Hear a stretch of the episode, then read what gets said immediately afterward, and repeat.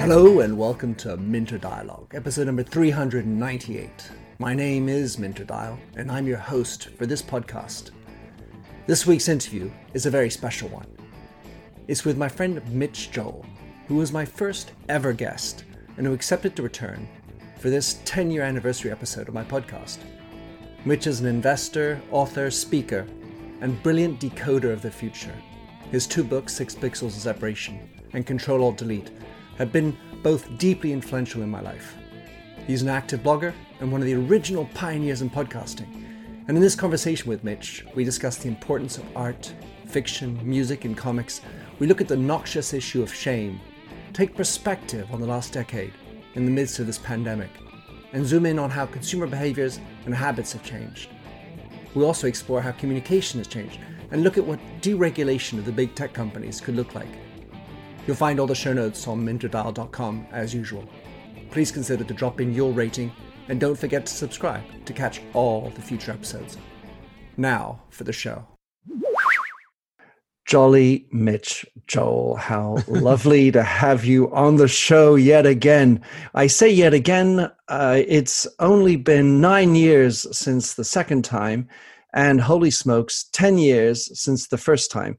And when I say the first time, it was actually my first time. So you were my virgin podcast guest, and you've been so gracious to accept to come on on this 10th year anniversary. How the heck is Mitch? I'm doing great. I, am shocked to hear that you've been doing this for 10 years. It seems like yesterday. And it only seems like yesterday because I think I've been doing it for like 15 years or something yeah. like that. Yeah. Gen- genuinely doing fine. I mean, as we discussed prior to recording, I haven't been to war. I haven't had much suffering in my life. I have, uh, especially in this context of day and age, very privileged life. And just rolling with the punches as one does as we sit here during a pandemic where we have no idea if we're at the beginning, middle, or end of it, even though we've been at it for a long time. Exactly. We were just talking, as you said, about going to war and so on. And sometimes it's really useful to know that life could be worse and put things into perspective. But at the same time, it can't necessarily diminish people's experiences today. I mean, it certainly doesn't help if you've got someone who's been killed by the virus or are suffering from depression. Just because others had it worse doesn't mean you get better. That's been the biggest challenge of the pandemic, which is this mindset of well, at least this isn't happening. But when you look at what is happening, it's very real and it's experienced by you as an individual. I'm experiencing this with a family. I'm experiencing this with personal change and stress. I'm experiencing it in my own cataclysmic way because I've never had to face down the barrel of a gun like this before. I've had challenges for sure, but one where everybody is feeling it and it's hard to define or frame makes it really challenging. There's no doubt. So I can count my blessings while at the same time being completely miserable. One of the things you do, I, I, notice, it seems anyway, is you go for morning walks on the lovely Westmount Hill which I know so well. And, and uh, I don't know how often you do it, but I, I, love it when you post your photograph and have that view of the town of beautiful town of Montreal. How, what sort of things are you doing to try to to keep up with it, keep yourself in good shape? Well, I was doing the walks before. I do try to go every day. It doesn't happen every day. We happen to be recording this on a Monday, which is a day that I have two very early morning radio hits. And usually I'll scoot out after for about an hour to do that. But just weather, rain, yeah, I'm not one of those has to happen every day. David Sedaris tracking on the Fitbit type of thing. But um, so that's part of it. But the truth is that the thing, like my practices for mindfulness are things that I have been doing and deploying for years. Whether it's following Julia Cameron and the Artist's Way morning pages, whether it's using Headspace, whether it's going for a walk, whether it's just running a life in general, which I've done forever, that has those moments for myself.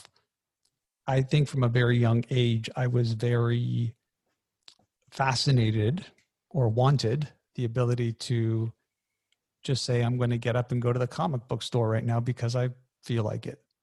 And I've built a life around that terrible habit, which is terrible in the sense of it's it's me running my life but it's not terrible in the sense of having ownership over your time and making your decisions it's that sense of agency i can do it and i do it and I, choose to do it and that gives me a sense of meaningfulness whatever the activity itself is. Yeah and non-sequential. I mean i might go for an hour walk later. I might listen to a podcast. I might listen to an audiobook. I might listen to music. That music may or may not be heavy. It may be weird. It may have vocals in it. It may not. I don't put a lot of pressure on the systematic behavior of it, but rather the satiating aspect of it. Does it work in the moment for me? That's basically it. You, who were a music journalist and a you know obviously inveterate blogger, but and you just talked about enjoying comic books. I, I had a long conversation with uh, a journalist friend of mine in India. When I say long, it was two hours. We we were talking about the the exceptional benefits of a TikTok that allows for people in remote villages to connect with other people around the world who are also feeling isolated and not just because of pandemic stuff but also because, for example, they may be ostracized in their conservative town for a certain way of thinking or a certain type of sexuality and so on, and they can connect with other people. So, in as much as watching a, a 15 second meme on TikTok is trivial, reading a comic book is trivial, listening to music is trivial, there's a there's a, a wonderful resource and energy within them. No art, no life, Minter. You know that better than anyone else. No art, no life. No culture, no life. I would never diminish the power of a comic book, not just because I'm a reconnected collector as I was when I was a kid. I've reconnected only recently. But when you dive in deep and you take a look at the art, the storytelling, the arc, the heroes, the protagonists, the antagonists, it's inspiring. It's I find art very inspiring and it comes in a myriad of ways for me. I'm quick to know what I don't like. I'm quick to know what I do like, but I don't judge the like of it. I'm as proud to say that I love cheesy hair metal music from the 80s as I am to talk about the strangest of jazz forms that I like, as I am to admit that I love the new Invincible Hulk series in comic books. it one Immortal of the Hulk. Sorry, I should say Immortal Hulk because any comic book nerd would have stomped me right there. well, you notice I didn't. I, no, I am not such I'm not qualified. Yeah. But um, moving on, moving on. Yeah, that's a yeah. No, in, in an interesting thing that I've tried to reinsert into my life. You talked about comic books and recollecting, reconnecting, and recollecting them. I in my last book I talked about empathy and one of the ways to improve hone your empathic muscle is to read fiction and to, to check out stories as opposed to like this oh we've got to be super effective super efficient in all our marketing efforts and and get read the next business book and god knows another leadership book and all this other stuff. Whereas i've been uh, uh willingly put, adding fiction books into my reading list that are out of my comfort zone. I'm reading a, a, a um, like a, a woman, uh, a lady who wrote this book. It's a very much a sort of a romance thriller, typical female model, a female um, book, if you will, quote unquote. But I'm in, you know, really living into it and, and trying to figure out the different feelings through it. And so, is that? I mean, that sounds like something similar, just in a different way. It's a different way. I struggle with fiction. I always had. Um, when I read fiction, it tends to be short story based and it's quite infrequent. But I do like my nonfiction to be varied. So right now, I'm reading Jerry Seinfeld, Is This Anything? And yeah, it's another white guy. There's no doubt about it. But I'm learning a lot about structure and writing and words and phrasings because of the way he writes, which is basically his bits or his jokes. You see something different than when he says it on stage. I've been reading a lot of nonfiction about, in particular, the entire area around Black Lives Matter. I've read a couple things. I've listened to probably more podcasts than I've books I've read, only because I am completely ignorant to it, uh, not not by any other sort of reality than I just was. And when all of this stuff continues to erupt, and you think to a to a certain perspective that I'm not like that. I'm not racist. I I I love all. I don't see color. I don't see sexuality or gender. In reading the stories, you realize the system that you're in. And you know, for me, one of the illuminations came because I sit as a public trustee for the, the West Public Library here. It's like a board position type of thing. And in one of the books, I believe it might have been How to Be Anti Racist by Ibram X. Kendi, he talks about how if you were holding these meetings at like 11 p.m. on a Thursday, that's a racist meeting. and you would think, what? What does that mean? But it is true that to a certain degree, you are holding a meeting at a time and place when a certain aspect of majority of a certain type of person could never attend it or be involved in that meeting. And so for me, it's been a really interesting journey. And I question a lot of things. I question the fact that when I get asked to be on a podcast like this, I'm like, oh, here we go. Two more middle aged white guys going at it, trying to be woke, trying to be this. So I I've been struggling a lot with that, with how to learn and also how to learn and being accepting of my mistakes because I make them, put my foot in my mouth, say the wrong thing at the wrong time. I struggle with how to learn from that. I struggle with the words I'm about to say with it. Um, but I think that that is to whatever the fiction is doing for you, the nonfiction is doing to me in that in hmm. that case that I want to get into, let's say, Black Lives Matter in, in a later moment. In I don't know much about it, other than I need to learn a lot about it. So, but we can. Yeah, you'll see. You'll see. Um, I feel like one of the things that Black, White, whomever is is speaking, the one of the things that our society uh, is struggling with is the art of conversation, the ability to have profound and different conversations. What I mean by that is that we can have different opinions. And the second challenge that I see is that it's hard to express contrary opinions, especially if they're not of the the lineage that's the appropriate lineage, to use the word woke. And, and yeah. so the challenge is, is how do we listen, give ourselves the time to express ourselves and listen to what the other one is saying without the need to interrupt. Well, it's interrupt and it's also teachable moments.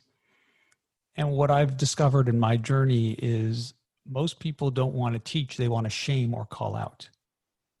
And I think Kendi said it, and maybe I'll just repeat it or, or paraphrase it, but shame is a terrible teacher. If you're going to shame me for doing something I might have said and hoping that was said with a, a good intention but a non-understanding of how it can be interpreted as a microaggression or whatever shaming me is going to make me hesitant to correct and actually learn. It's shame is just not i mean who think about all the leadership work you've done? Is it great to shame the employees? You know sometimes it works stick and carrot. You could make some arguments there. It, it doesn't work for me so these conversations are super important. I want to have these conversations, but I also don't want to be shamed because that is my own insecurity. I want to learn and appreciate the way in which I'm being taught and learned. Because if we think about life and where we've grown the most, it's been from our most tragic of mistakes. But it's not necessarily the part where we as individuals have dusted ourselves off and gotten back up it's been the person who was standing there next to you when you got up and helped you on the path to improvement. And so there are, are some fantastic people who, who do this in my life. And then on the other side, I see it happening to friends or sometimes even myself online where it's almost like they don't want to teach. They simply want to call out shame or to a certain degree, uh, look more woke, be right. And I don't know if the if the purpose of of this is finding the right versus changing the perspective. I think changing perspectives and attitudes and how people feel will be more important than someone being right. I could be wrong though. Self righteousness and humiliation don't seem like a course for a good change. Yeah, and I don't know that that's the intent of it. I think the intent of it is probably more aligned with me, which is can we bring this out and put this on the table so that we can all look at and understand the different perspectives that people have of it? But just because it's presented that way is not how it's always received. I, mm-hmm. this is the email paradox. Nobody reads emails the way in which you intended to write it. They read emails based off of the moment they receive it and how they feel and so if they're feeling particularly vulnerable or or issue or have an issue, it's it's going to be a tough email to read, even if the intent was very kind and generous. So this is the dynamic of conversation as well. But I do agree with you that I've been having these conversations for decades. So my passion. When people say to me, "What do you really collect?" I tell them I collect conversations, and I find that the discourse is getting tougher and tougher it's fine to walk on eggshells. It's fine to be more careful with your words and to think about how others might interpret them based off of them not being like you. But it does create to it does create speed bumps. It creates speed bumps and flow. And I think that that's not necessarily a bad thing either. I mean, this is the mm. grapple that we all have to grapple with. There's certainly a, a, a nuance element between one side and the other. But at the same time, if we are constantly worried and fretting about the meaning of every word taken out of context, the chances are that we'll start to lose who we are internally. Yeah. Y- yes and no. We have an amazing capacity to grow, and it's an amazing opportunity and moment in time to prove it mm. Are we up for the challenge? I don't know. I mean, mm. I hope so. I hope so because I actually like these conversations and I like mentoring, advising, and being mentored and advised by people who are not at all like me, fully realizing that I grew up in a massive bubble that was very, very homogenous. But I'm not everybody. And I, I can't always understand their perspectives, where they come from, how hurt they are, or how empowered they may be. Hmm. So you you grapple with that. But you're right that over the course of my career, I have always been fascinated with others, others, other perspectives, other stories, other ways to do things, and open to being challenged on my own preconceived notions as well as my own prejudices. So hmm. it makes for an interesting life. It's why I love the format of podcasting so much because it's not that was Minter Dial, the author of let's you know let's let's go to a break and come back. So yeah, it's out there. You can hear uh, hesitations in the voice, uh, emotions, are as these words are coming out into little earbuds wherever you're walking. you can inevitably hear little things. We're quite sophisticated in our way to decode the word from the intention. Yeah, and we are paying more attention overall. Smart people are paying more attention. They're trying to understand which words are triggers, which words are microaggressions, which words are the best words to use, the context by which we use them, who is around the table, who is in the earbud. That's a good thing because we're all critics. I use the word sort of a lot, apparently. I didn't know this until I saw a couple of uh, transcripts. well, forget transcripts. I saw uh, some reviews on, on, on Apple Podcast, and I never knew I did it. And it's been only a couple months, and I still do it. Not as much, I hope, but I pay a lot of attention to it, and that slows me down because I'm subconsciously saying, "Don't say sort of, sort of, sort of, sort of. Don't say it." I'll take notes and do it, but it's not my natural flow, and I've been doing it for so long that that creates a slowness and apprehension, which changes my style and changes my format. So always learning, always trying to figure out where are those areas that require improvement, especially the ones that you're shocked to see because you never knew you had them. Like when I say sort of all the time, which I will probably do continuously now for the rest of the show. So there you go. well, the little ticks we have, Yendi, my wife, will note when I'm doing an uh, on-screen presentation, certain things I do, and that just it, bugs her immensely. So she reminds sure. me, and then I, you know, the benefit of being in a Zoom is that we can see each other and so you can see yourself doing it oh my god remind myself right. when you're on stage you don't have the exact mirror showing you're touching your chin again or whatever the tick might be my wife has so, those nuances too they mostly revolve around me just the fact that i'm breathing or chewing I'm, kidding, I'm kidding or snoring um, so mitch we we were first on this podcast uh, november 2010 Wow. We're we're now ten years later. You, of course, had been podcasting five years before that, and longer in the tooth. But I wanted to ask you, how would you describe the last ten years? I mean, it's a tough question to answer when we sit eight nine months into a global pandemic. Exactly, because it feels like there was a world before and a world after my dreams are so strange. I know we talk a lot about COVID dreams. My dreams are what my reality was. Every night I go to bed, I'm in a city that I know, but you know how it is in dreams. It's like you know the city, but you don't know where you are. You know where stuff is, but you don't know why because you've never experienced it before.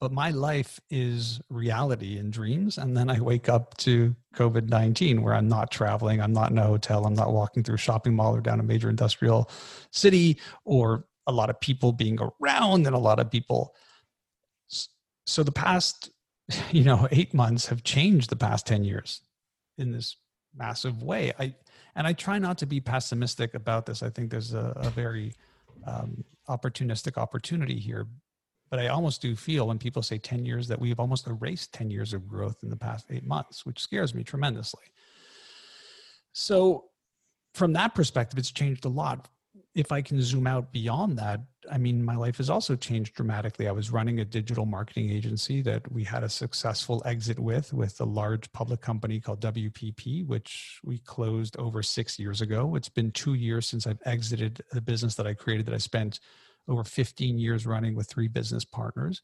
I've moved on to become a more active investor and advisor. I was a professional speaker doing 60 to 70 plus events every year all over the world, which now I do most of those through Zoom, like we're doing this now. Um, I've got children in the span of a decade that have been created and are growing. so, you know, 10 years ago, I think I only had one. Now I've got more. Um, everything changes. Everything changes all the time, down to doing a podcast, down to writing, down to communicating, down to how I think about businesses, the economy. It's uh, everything. What hasn't changed in 10 years? I mean, maybe people buying stuff. Okay. maybe that hasn't changed in 10 years. Um, but I do feel like everything's changed.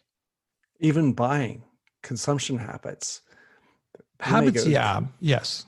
Habits, yes. Buying, no. I mean, people buy, they buy stuff, but our buying habits and behaviors for sure have changed. I mean, it's the crux of what I speak about.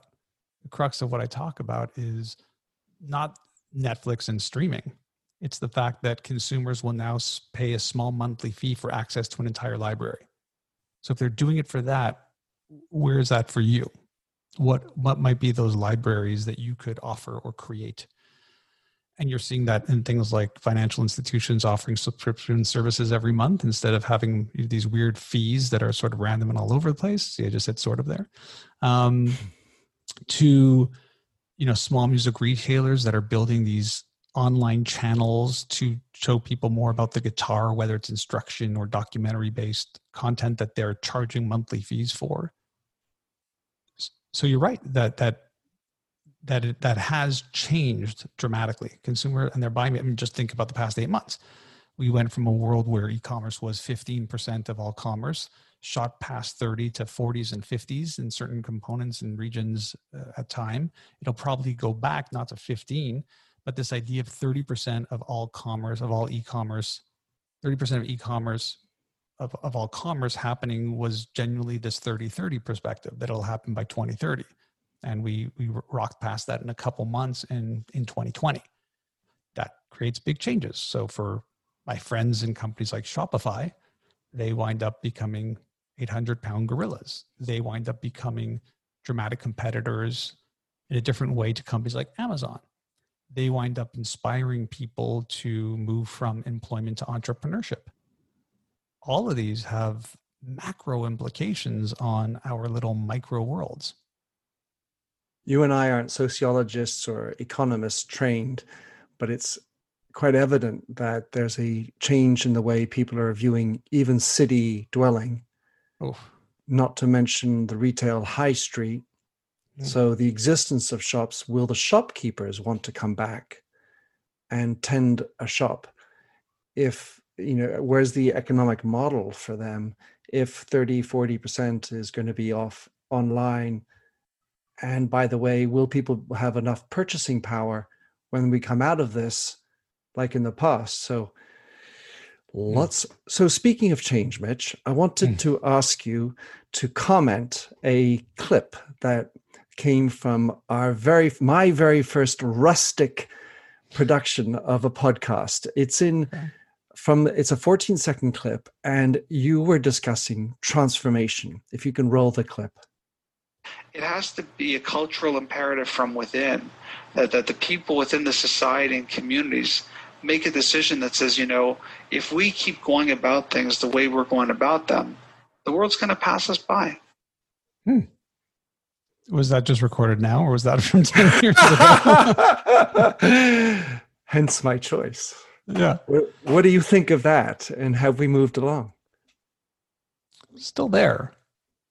Still there you know, the premise of six pixels of separation the, the blog which was originally just the twist image blog which was the name of my agency and then the book six pixels of separation was great book. a world where we're interconnected and everyone's connected and you need to connect your business to everybody. And to hear that clip as we sit here it's just people talk about this moment as the great depression. And i call it the great compression. It's the great compression it's this moment in time where we have everybody from K and one all the way up to our elder list, uh, uh elderly of elder lists, to who you know were like sliding iPhones underneath their elder care homes so that they could FaceTime because of what happened here in isolation lockdown. But we have a fully digitized group and a fully digitized economy. We have a small market that we shop at for fresh fruits and veg down the street. And when they, they had to close, then they were doing phone orders and emails. And it, was a couple of weeks they were on shopify. Like they were just like you know business you would never expect to have to deal with this full on digitization to adapt and to to have business. So i'm happy to hear that clip because it still feels that way but it feels more pressing. It feels mm-hmm. more now. It feels more in the future, which is sort of what that clip was saying, to are you today?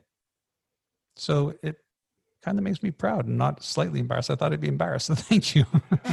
Fun. Well, I have a second clip from the second interview we did. And this time you were commenting on communication style.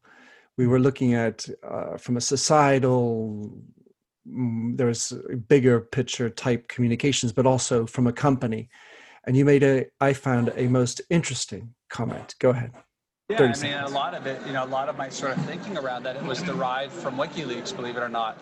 Not from a, a, legal standpoint, like, you know, my legal feelings about WikiLeaks are very different than my philosophical ones. And my philosophical thoughts of WikiLeaks are that primarily we live in a world where businesses and government have made every single attempt to keep every single thing private and secret for no real reason. And so the initial posture that people have is how do you hack that and how do you figure out like why they're doing you know hmm. yeah here we are again right we're sitting here at a moment in time when the Richards Group, which is one of the largest independent ad agencies in the world, had their founder, 88 year old young man, step aside because of comments he made in an internal review about a client that he's worked on forever about um, an ethnic group. He actually said, I think his line was, This is maybe too black, I think is what he said in terms of the creative. Uh, got called out for it, and because he's not a public company, swiftly fired himself to save this agency, which has lost hundreds of millions of dollars consequently in other clients, and, and that lead client, which I think was Motel 6. Um, and yeah, it is it is a truth. It is, it is very much a truth and a reality. Again, I do a morning hit on radio that I just did this morning, and we were talking about how Google has been allowing certain law enforcement organizations to do these keyword warrants, which isn't. I think Minter's guilty of something. Let's look at his keywords. It's can you give us all the keyword searches done with the IPs associated to it on this phrase? And then the police parsing through this. So, in theory, you or I could be suspects in something because our kids typed something or we typed something and they typed something, and that combination created some kind of trigger. And you wonder what at what at what price transparency transparency seemed like a really good idea back then because there were so many black boxes and things we couldn't right. see and didn't have access to. And now, where we see everything and anybody can say anything on top of anyone and have it be guessed, second guessed or not, have it be founded or unfounded, have the punishment fit the crime, or have there be no punishment or crime, but have it be judged in in the open court of, of Facebook. What I'd said on the radio this morning was everything you say can and will be used against you in the court of law and public opinion because this stuff is all public. So it's, it, I mean, it's a good dovetail into all the stuff we've been talking about to date. This level of comfort. I used to jokingly, not jokingly, but honestly tell my business partners that I would prefer if there was always someone else present in the room. Almost like a, a doctor always wants the nurse present. It call me paranoid but I have a public life and it's very easy to accuse and take down and very hard to defend. And I don't have a ton of empathy for those who are found guilty and have been wrong or done things that are wrong and required to be called out. But I also do have a lot of empathy for those who don't get a, the same amount of attention as they do on an accusation that proves to be unfounded or a mistake. Mm, completely. I mean, to, tra- and we have tra- to deal with that. That's right. Travis Kalanick, uh, he seemed to have transgressed widely and almost, you know, self-avowedly. On the other hand, taking something out of context, which is what a lot of uh, some you know, a lot of times can happen, then there's no the intention is stripped out, and the words by themselves. Yeah, you use the word black. What is a black box? and, and and if you can't put that into a context then you can't justify it or even talk to the intention and then you get screamed and called out for it yeah i, I did a podcast the other day that hasn't been published with um, an author who's who's written a lot about diversity and inclusion and we were talking about i was talking rather about my blind spots and she pointed out how you know that can be a trigger or microaggression against people who are blind and I sat there realizing that my grandfather was blind and it was very impacting on me. And I hadn't realized that that phrase might be a trigger that way. And that was a, great teachable moment where I, I thanked the person and have subsequently tried to stop using that word because I now understand that for people who have a visual impairment, that might be really terrible, like a real offense. And I don't want to have the content diverted by the saying. So the WikiLeaks clip that you played is interesting. If you also consider it in the construct of, I'm going to guess that happened before Edward Snowden, did it not? Mm-hmm. Or was it after? Yeah, we're, I'm Canadian. I don't I don't really know what you are, Minter. I know you lived here.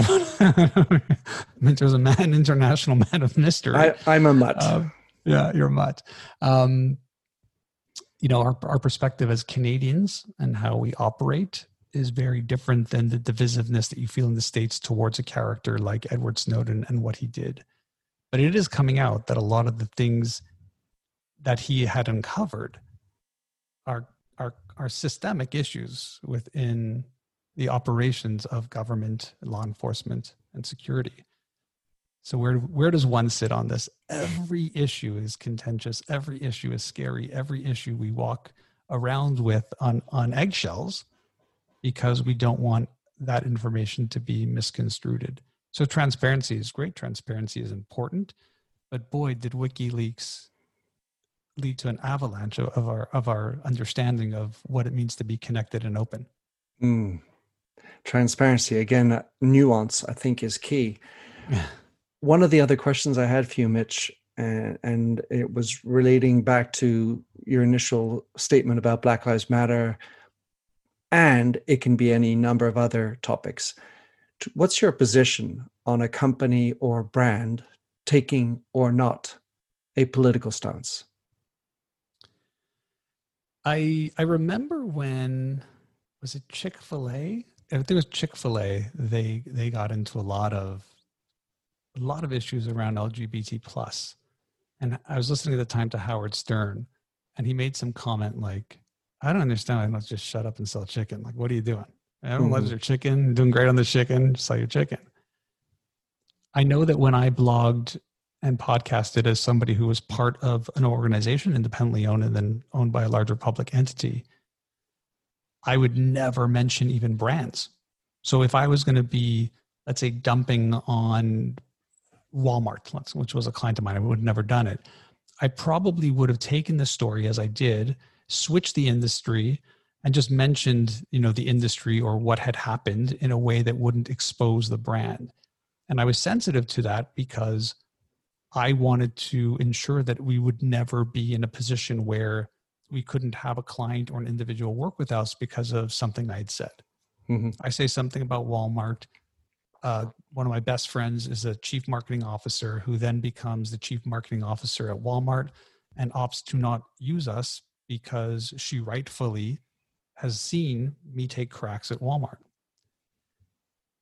So when we talk about these things, I am I feel like an old fogey. I feel like we should not talk about politics and religion and things like that if we can. But then I see the work of companies like Patagonia and I get very inspired. And I love the fact that they are, you know, just unabashed about where they stand and what they want and what is right. And part of me longs to be that person. And then part of me still longs to be in a world where you can say things without having to call out a specific business. Brands that do this need to be very strategic in how they do this. They need to be very comfortable with what the outcome is. And there are many brands where the ultimate goal isn't to sell more stuff. And that's great. You just have to decide who you want to be. But I have no issue with brands that don't express their political stance. I think that that's fair. All, all's fair in love and capitalism. So you having run a, a, a good sized business, the area that my mind goes to is the employee. On the one hand, you have customers you're trying to keep loyal, keep them buying, so it's, you know, from your products or services and whatever. On the other hand, you have employees, and uh, there's an issue of engagement that is pretty widespreadly poor in most companies. If, as an employee, the employee looks up and sees that company A is saying nothing about a mm-hmm. sensitive or important topic to me, and maybe obviously not just to me, but my community or something, it can't be just one individual, a rogue individual, then acquiescence would be the indictment potentially. Yeah. And therefore i'm disengaging from my work with this company because they don't say anything. That must mean they believe. Like you mentioned actually in that con in that conversation we had back in 2011 in the noisy cafe you actually said if if you don't say anything you're hiding. Correct yeah. Silence is no longer golden. One of the things that it reminds when you're just telling me this anecdote, it reminded me that I was advising an, an, organization where the CEO gave me a call and she was very concerned because during the entire Me Too movement, the company had not put out any form of statement or support of it. And she had a handful of employees that were forcefully demanding it. By saying nothing, it's as if you're agreeing with all this. And the CEO was to a certain degree saying, We've never made a political statement. There's never been, or social statement, there's never been an accusation within our organization of an individual. By creating one in support of, it's bringing attention and light to it. It feels disingenuous, was her thought. And it became a very philosophical conversation, clearly. Um, and I don't know where it ended. I don't know if they moved forward with the statement or not. But what you were talking about reminds me of that, where that feeling of if we say nothing, it's as if we agree with it. Is that true? I mean, do we believe that? Do we believe that if that if if not everybody puts the blackened out Instagram post in support of Black Lives Matter, that they in fact are part of the problem, not the solution? Do we know what their philanthropic history has been, the work they've done with shelters, supporting uh, w- women who are abused, uh, supporting children of, of broken families? Do we know? Or do we quickly just make an assumption because we're following the feed? And these are, are very, very difficult conversations that have no right or wrong answer, really. Because the other side of it is, you know, my comment to her was make the statement. And she kind of balked at me. But my answer back was there's going to be 20 other posts in the day that you're going to post. And there's a million other posts that everyone, like, it, it does become a wash in the sea of posts where nobody looks back and goes, hold on a second. Minter, you didn't you didn't check that box. Mitch did. Okay. Maybe at a small scale there is that, but because of the volume of the noise, the other thing is it's easy to kind of just do it to just do it and you've done it. And there's 15 other posts that are talking about your sales and your new product and the new person you hired and whatever. I'm not trying to diminish it, but it is the reality of it. How many people have continued to black out their Instagram posts or traded it for a flag of Armenia or have traded it for, and I'm not saying every movement isn't important. These are critical core parts of how we're going to develop as a society and culture but sometimes we painstakingly try to work over areas that can be resolved in a pretty quick way that satiates that group while at the same time maintaining what you're trying to do overall as a leader. It's also very difficult to be a leader. You know, it's very difficult to, to be that leader. It's easy to say it as an employee. It's difficult to be the leader. Oh, amen to that, Mitch. Yeah. Um, lots of things I could say about that. One being that I was called out for not having done a hashtag Black Lives Matter on my Twitter feed. And to your point, we mentioned earlier, there was no way for me in 280 characters to be able to comment back in a, such a way that a white male would be justifiable out of context. Uh, that's what it was and and you know this lady had no idea that my best friend i say was black because he killed himself. Um, but let's say that I, I, have you know i could I, I feel i can quite justify my belief in in in the topic but i don't feel like i needed to put a hashtag out there and it didn't feel like it was warranting that so at the same time you want to be strategic you know do what matters, speak about the things you really care about, but at the same time, just put out a hashtag just because that will pacify the aggressors. Whoever they are and how right. how minor they might be. And I didn't know that that happened to you, Minter, because I might not have been on Twitter for three days. Imagine that. yes, thank goodness for social media. So we don't have time. As if, for, as it, but I mean, as if your customer is just constantly following your feed yeah. or cares. I mean, this is the other side that I'm constantly dealing with in conversation. Do they really care? Will they remember? Is it important? And are you doing it as a substantive way to move your culture and who you are forward? Or are you doing it to satiate? And you have to do what's right for you with the knowledge of you because nobody really knows the individuals. It's it's all supposition for for the most part. Hmm. So thank goodness there's a diarrhea of social media out there. Uh, I did have another clip that was actually on social media marketing, oh. how apropos. But I do a, a much more important question before we finish up, which is what's your opinion on regulating and breaking up the big tech companies? I don't it's clear that something has to happen. When you have an s&p that is primarily four or five companies occupying almost 30% of it and you have people like professor galloway essentially saying we have a handful of unregulated monopolies that had you invested in in january of 2020 to now you would have had 20 plus percentage points of gain. There is a massive level of inequity. If anything covid has just really shown us how much inequity there is does it need regulation? It needs regulation. Does it need government involvement? It needs government involvement. Do I have confidence when I watch these governments have conversations with these leaders? No, I lose my confidence there. And I also wonder what a broken up system looks like. Take Amazon, for example. We break up Amazon. Basically, the people who've invested in it just do better. They're holding multiple stocks and multiple independent companies that are all doing fantastic. How do you break it up?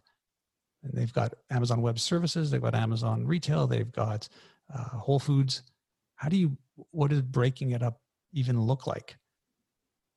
And anytime I have this conversation with people who are adamant about it, and I am as well, and I ask those questions, what does this look like? Nobody knows. Nobody's got great answers for how to make this fairer, because fair is, I think, a tougher word, but fairer. And I don't have the answer to it either. And that scares me even more. This is uh, an unprecedented time. And I hate that word, not just because of the pandemic, but because of this reality. You have individuals making billions of dollars, a handful of them, in this complete economic breakdown. Due due to the pandemic, we'll see what happens at the end of this. It's just mind boggling. So how do we, but how do we fix this? So the question isn't, should we fix it? Yes, of course we should fix it. How do we fix it? I, I have not seen many good answers and I read a lot. Well put.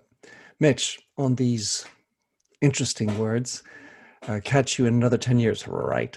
Uh, no, no, no. we'll make sure it's not another How nice 10 of you. exactly. We'll make sure it's well before that. Um, tell us, uh, Mitch, how someone can catch up with what you're up to, um, follow you, listen to your podcast, all the good stuff for the show notes. I'm quite specific about everything I create. So if you just go to sixpixels.com, you will see chronologically almost anything and everything I either put out and or am a guest on so that I have this living, breathing document that I could either one day go back to or my children can go back and look back and go, he actually did a whole bunch of stuff, this guy. who seemed to just be upstairs in his study all the time. Not meaning to be a plug for uh, un- unwanted plug, but a friend of mine just created a site called With Grace, which is designed to be a repository of your legacy. So not oh. just what you've written and produced, but also all your passwords, so someone knows what to go there. Videos that could last beyond you, that are specifically for when you are beyonded, if you will. Cool. With grace.io. Uh, uh, Mitch, thanks for coming on the show. Thanks for being such a wonderful guest and friend and um, great supporter of yours. And I encourage everybody to go and check out your podcast. I'm after 700 and God knows how many more episodes. I am a constant fan. Thanks a lot, Mitch. Well, I'm looking forward to having a coffee with you in person very soon, I hope. you bet. Take care. Thanks a lot, Mike. Uh, Mitch. Thanks for having listened to this recording of the Minter Dialogue Show. You'll find the show notes and other blog posts on minterdial.com. If you enjoyed the show, please head over to iTunes to give a rating and review. And to finish, here's a song I wrote with Stephanie Singer, A Convinced Man.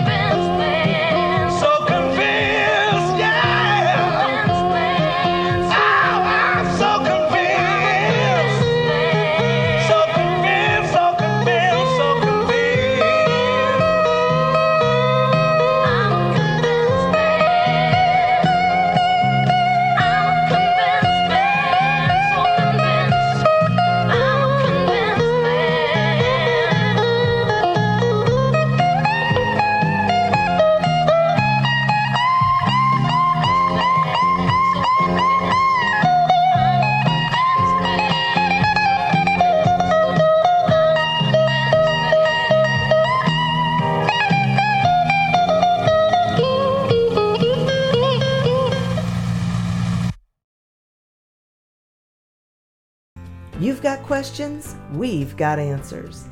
Business leadership, ownership, and sales can be challenging. Tune into the Accelerate Your Business Growth podcast to learn from the world's experts. Join me, your host, Diane Helbig, as I chat with people who have expertise in various areas of business. You'll enjoy the lively conversations that are focused on providing you with the ideas, tips, and suggestions you need to realize greater success. Get what you need for your business when you need it from the people who have the answers. Accelerate Your Business Growth is part of the Evergreen Podcast Network and is available on Apple, Spotify, or wherever you listen to your favorite podcasts.